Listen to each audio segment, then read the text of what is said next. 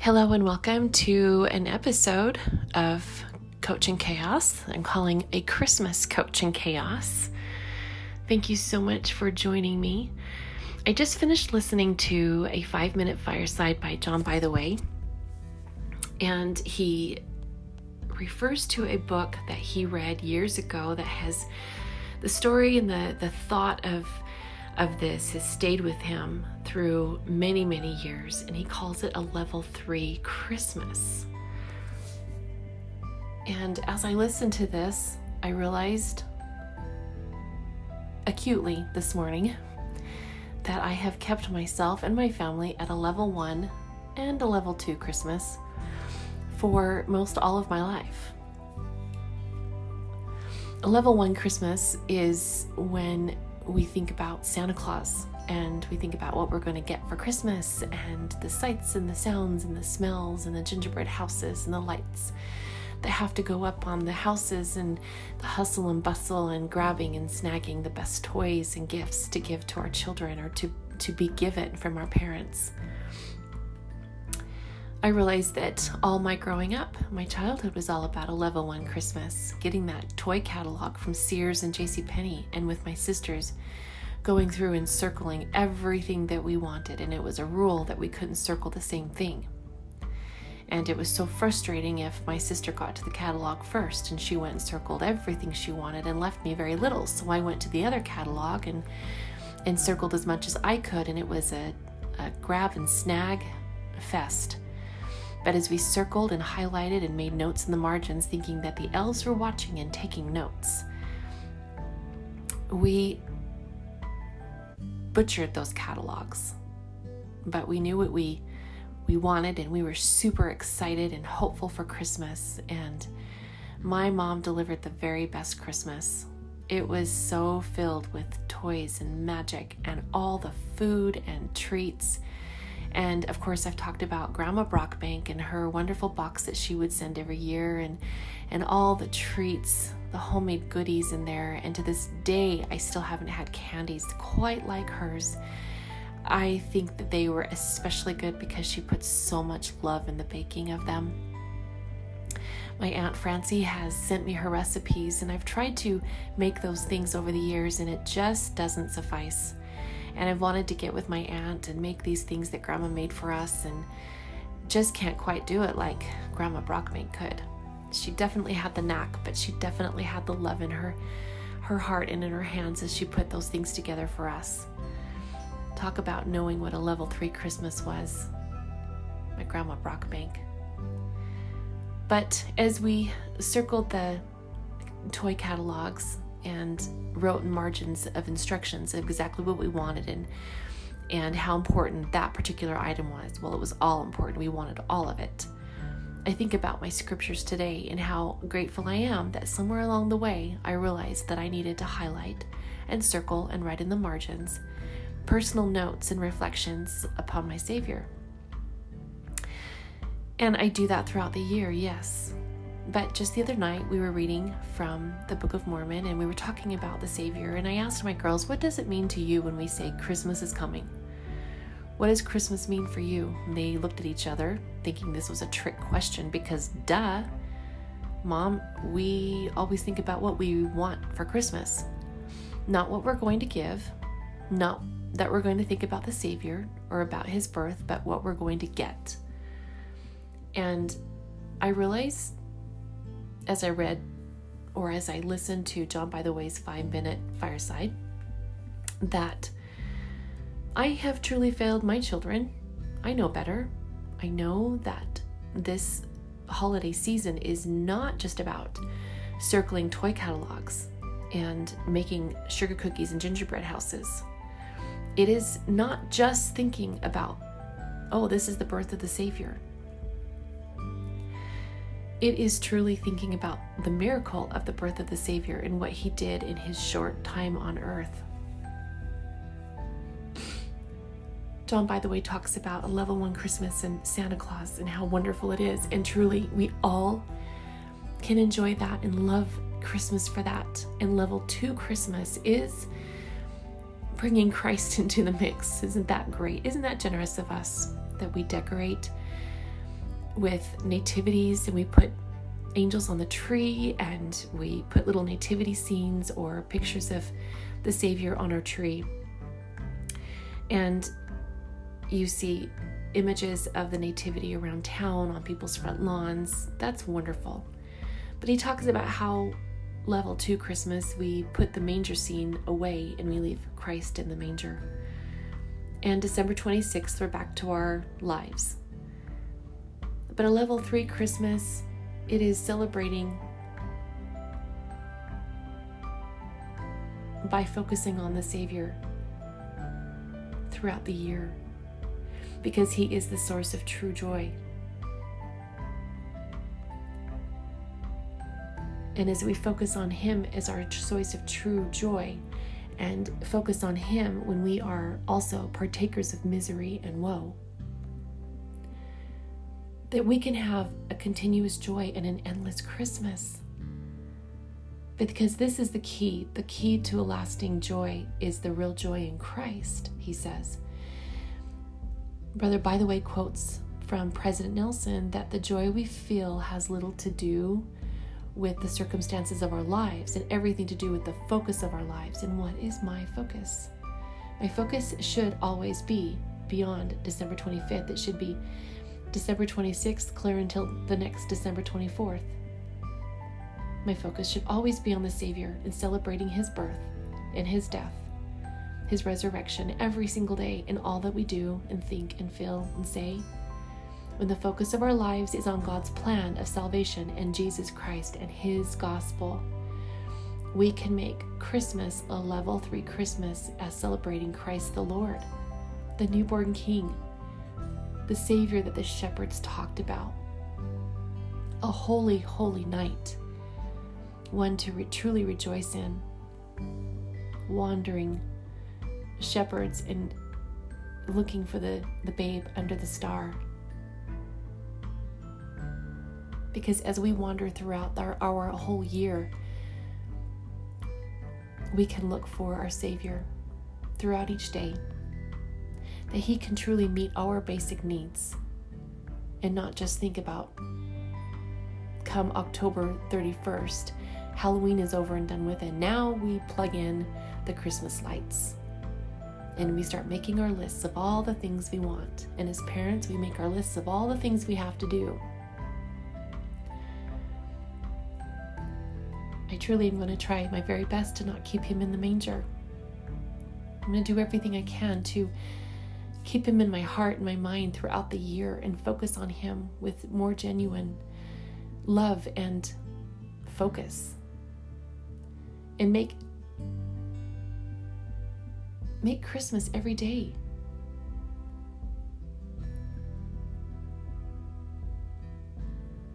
In reading from Ulisses Soares' First Presidency devotional from December 2019, he talks about exactly this how Joseph Mary's long awaited arrival for the birth of this baby. The Heavenly Father was very much aware and He placed people in their path to assist them through this. To assist them through all that they were standing in need of at this time. And I think about when I've delivered my own babies and I had two baby girls on Christmas Day. I had them Christmas Eve, to Christmas morning, I had two baby girls. And all that I was feeling every baby that I have had were all the feelings that Mary must have felt worry, concern, anguish, maybe some postpartum depression, the healing, the great big bloated stomach, the gushing of, of blood that went on for weeks. And she didn't have near the tools that we have today to take care of our bodies.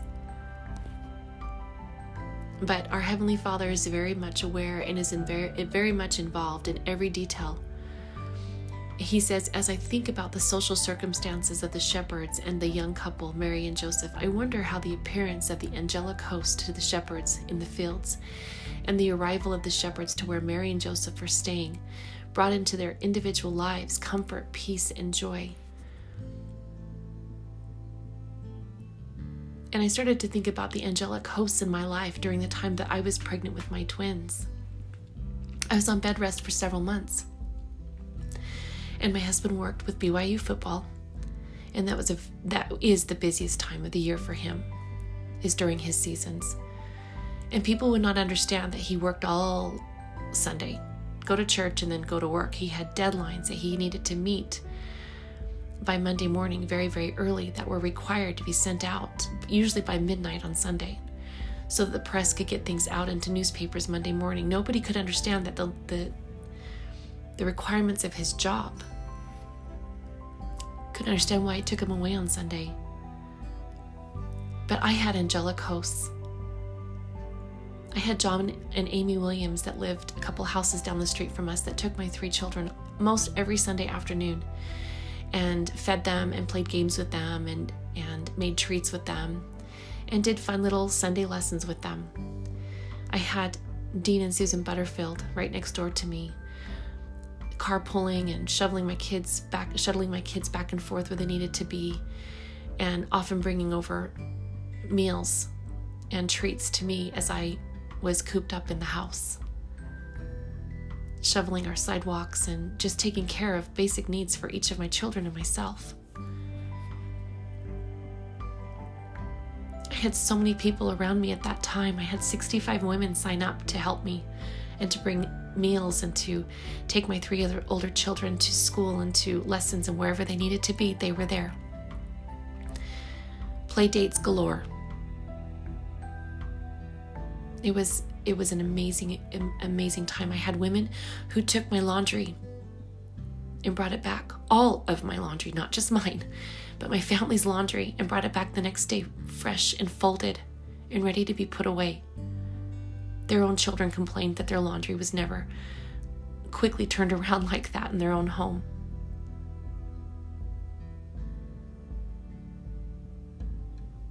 I think of the modern day or my current angelic hosts in our day that just this summer when our lawnmower broke down and our neighbor up the street, Kyle, all of a sudden you saw his head going back and forth my window. And I looked out, and there he was on his riding lawnmower going up and down our lawn, back and forth, and then quietly going, well, not so quietly on his riding lawnmower, but just not stopping in and saying, Hey, I did your lawn. He just came over and did it week after week, and then rode back over to his house and finished up his own yard. I think about my husband and his three back surgeries and the year that he was life because of ketoacidosis and the people who who have come over quietly and shoveled our walks and left treats on our doorstep. We have modern day angelic hosts all around us. They don't want any recognition, they just want to serve. So I messed up. I messed up not teaching my children that Christmas isn't about making your list of all the things you want for Christmas. It's about the Savior, the celebration of Him coming, arriving to this earth to save us all, and giving to us the greatest gift.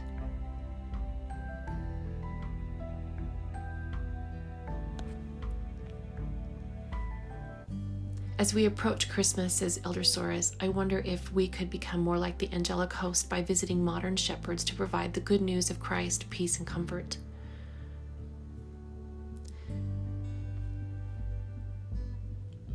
He himself has been a recipient of modern day angelic hosts as they had arrived to Utah after living in Brazil under palm trees and sandy beaches, and never having experienced snow themselves. And here he'd had a broken wrist from already falling. His wife had a double ear infection because she'd been over overexposed in the cold trying to shovel walks. And her their son had hurt his back sledding and had to stay down. Snow was a new experience for them, but they had modern day angelic hosts around them and helped them and met their needs. He says, Dear brothers and sisters, the Savior's life was the perfect example of love and goodwill toward men. He always forgot himself in behalf of others. His selfless acts were expressed in all he did every day of his life. So that is a level three Christmas for us to have selfless selfless acts that expresses our love for our savior in every day of our life. And we're not limited to a specific season or holiday. As we turn our hearts toward and outward like the Savior did, I promise, he says, that we can better experience the meaning of Christmas. As we do so, I can assure you that we will find limit, limitless opportunities to serve. As we search for the Savior in all that we do, Christmas won't be just a day or a season, but it will be the condition of the heart and of the mind and the joy and the love felt at Christmas. Christmas will always be near. He says, I testify that Jesus Christ, the infant born in Bethlehem, is in fact the Savior and Redeemer of the world. I pray that Christmas will be, always be near, that it will be a condition of each of us in our heart and in our mind, and it will be the joy that we feel every single day, that Christmas stays with us every single day. And it's not that we are required to take someone's laundry or do someone's lawn. It, that is not a requirement. There's so many little tiny things that people have done for me over the years that came in just the right moment. So, as we reach out to, oh, pushing that cart in for that elderly woman as I'm walking myself into Walmart anyway, think this is what the Savior would do if we add that to the end of it. I'm going to do this for this person because this is what the Savior would do. I'm going to smile at this person and be their friend, even though it feels awkward and difficult, because this is what the Savior would do. I'm going to accept this calling from the bishop, even though I don't want to, but because this is what the Savior would do.